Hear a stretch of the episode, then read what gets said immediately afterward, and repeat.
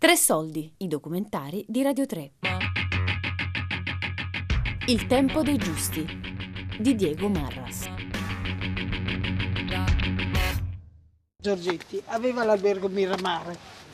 Miramare era molto conosciuto perché io che venivo come turista con mia madre alla sera le signore si mettevano in lungo, era un albergo ben frequentato, anche ufficiali tedeschi, quindi era una portofino Bellari, sì. C'erano i Maier, quelli del giornale di Trieste, c'erano quelli della Grappa, Nardini di Bassano, c'era una clientela stupenda uno non vuole essere classista, assolutamente, però era tutta gente di altissimo livello. Era una portofino Bellaria.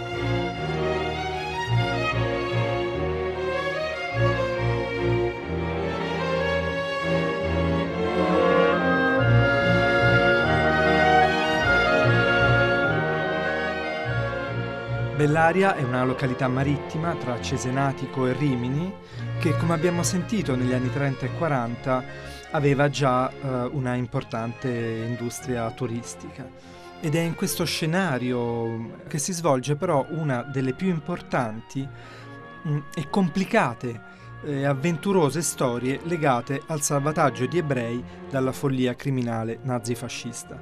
Infatti è proprio un albergatore di Bellaria, Ezio Giorgetti, figlio proprio del, del, proprietario di quell'albergo Miramare di cui avete appena sentito parlare, il primo italiano ad essere insignito del titolo di giusto fra le nazioni dall'istituto Yed Vashem di Gerusalemme nel giugno eh, del 1964. Ezio Giorgetti salvò la vita di 38 ebrei, assieme ad un maresciallo dei carabinieri, Osman Carugno, insignito dello stesso titolo di Giusto delle Nazioni vent'anni dopo.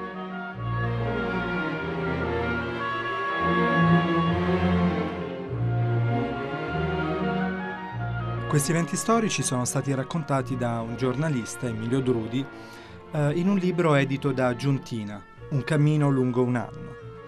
Il libro eh, parte proprio da una scena che si svolge di fronte all'Hotel Miramare, di proprietà del padre di Ezio Giorgetti.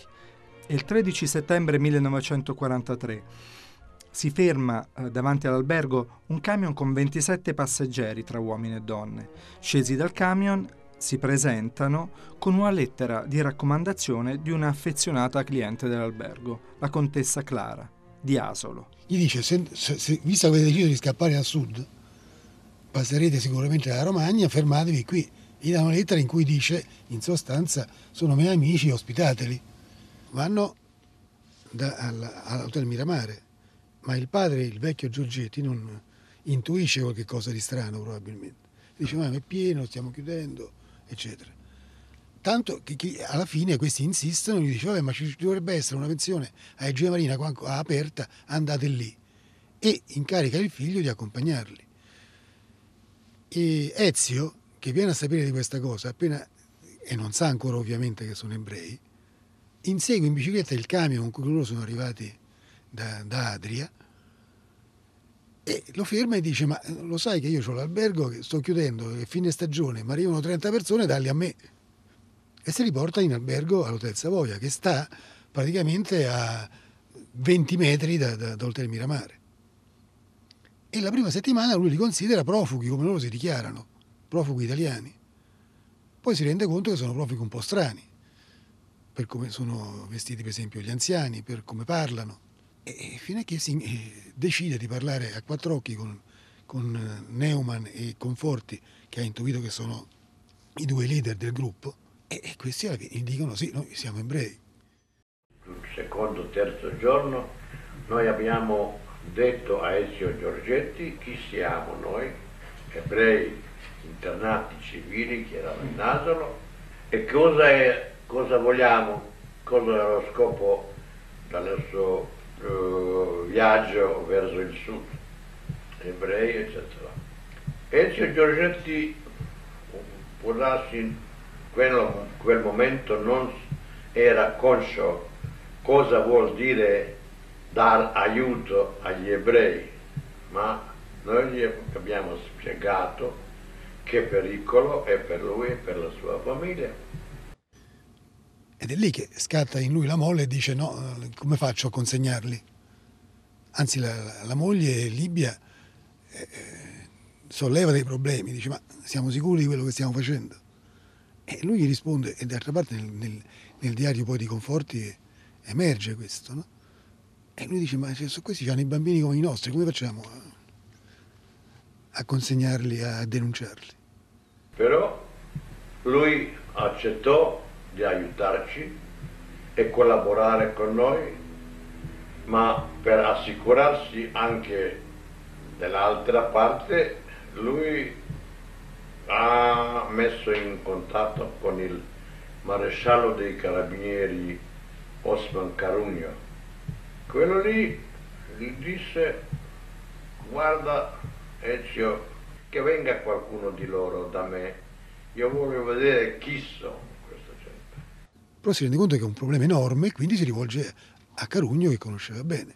Era il maresciallo dei carabinieri, il comandante della stazione, quindi era un'autorità. Lui è meridionale, nasce da una famiglia napoletana di, di buona borghesia risorgimentale. Poi questa famiglia ha un tracollo quando muore il padre, e Carugno è ancora ragazzino. E, e quindi lui, sia lui che il fratello entrano nei carabinieri. Il fratello fa la scuola ufficiale, lui fa la scuola sottufficiali e viene mandato inizialmente nelle Marche e poi in Romagna.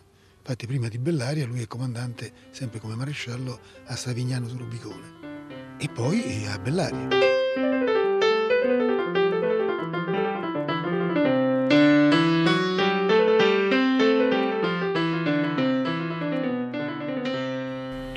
Il gruppo ha scelto me, io sono andato dal maresciallo, mi sono presentato, lui mi chiede subito dica chi siete voi.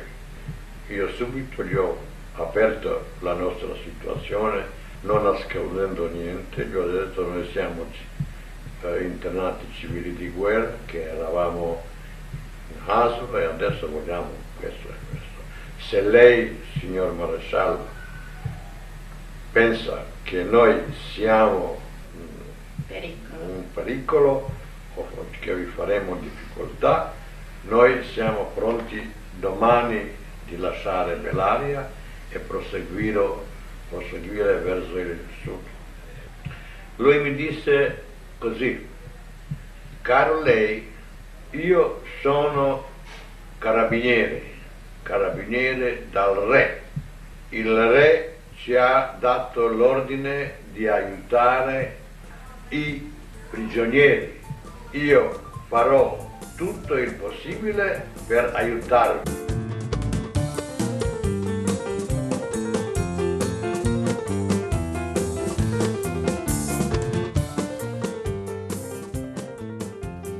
Giorgetti è una famiglia di commercianti di San Mauro Pascoli. Il padre decide di investire nel turismo e acquista questo eh, albergo, cioè che era già pronto, l'albergo Miramare, che era uno degli alberghi più famosi della Riviera, non solo di Bellaria, era sicuramente il più elegante di Bellaria, ma era uno dei più famosi della Riviera Romagnola, frequentato dal Belmondo. C'era addirittura un pontile davanti perché la, la, la, i clienti arrivavano anche in motoscafo specialmente quando facevano le feste. Arrivava questo bel mondo col motoscafo che scendeva al pontile, attraversava la spiaggia e saliva in questo albergo stile Liberty, molto bello, eccetera. Quindi lui decide, come molti in quel periodo, chi aveva intuiscono che la Riviera avrebbe avuto un boom, eccetera. Non solo Rimini, ma anche le frazioni. Allora Bellaria è, frazione di Rimini. E quindi da San Mauro, che è distante da Bellaria 8-9 chilometri, lui è, Bellaria è diciamo, la riviera naturale dell'entroterra di San Mauro. Decide di investire su Bellaria.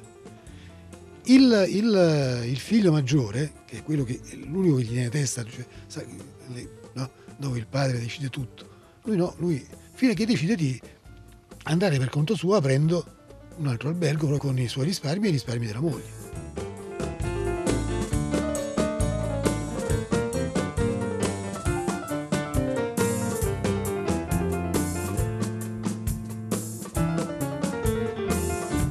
Succede che a pochi metri dall'albergo eh, Savoia, dove i nostri simulano di essere degli italiani sfollati, appunto con la complicità di Carugno e di Giorgetti, A pochi metri da questo albergo Savoia si stabilisce un comando militare tedesco.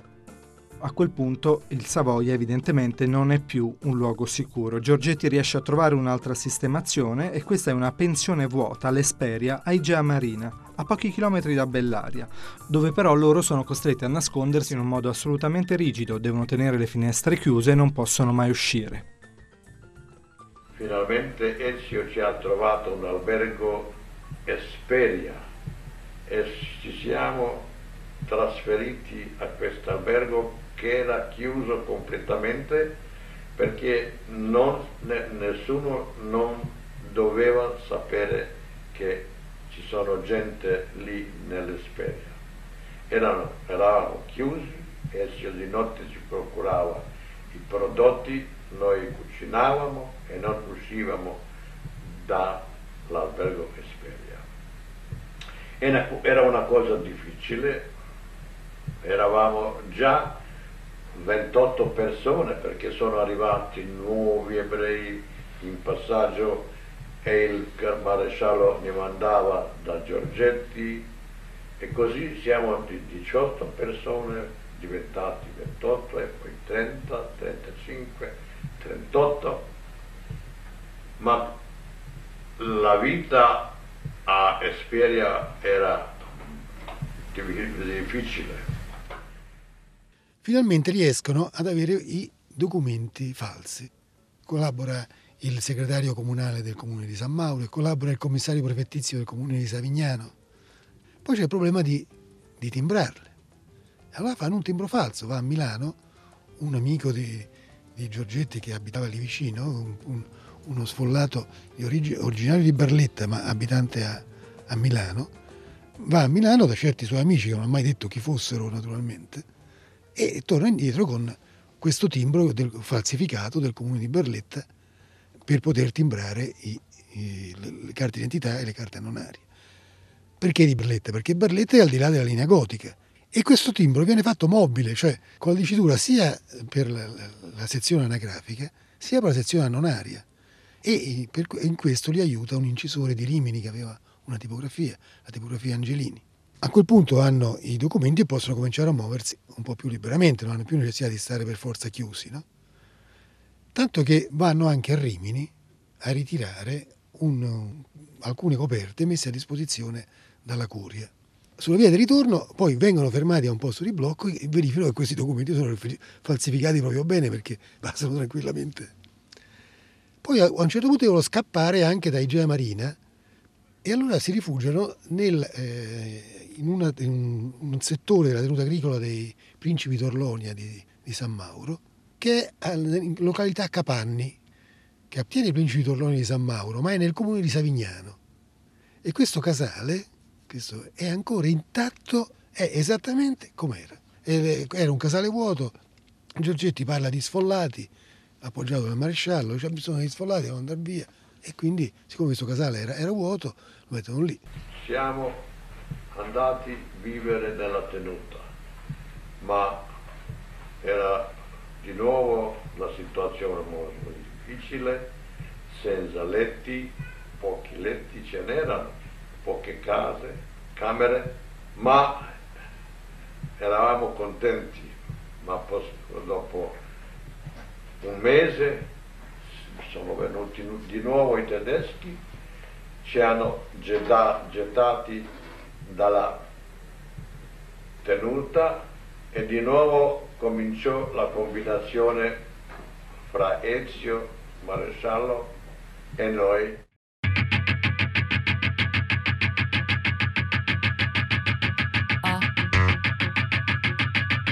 Il tempo dei giusti di Diego Marras. Tre soldi è un programma a cura di Fabiana Carobolante, Daria Corrias, Giulia Nucci. Tutte le puntate sul sito di Radio 3 e sull'app RaiPlay Radio.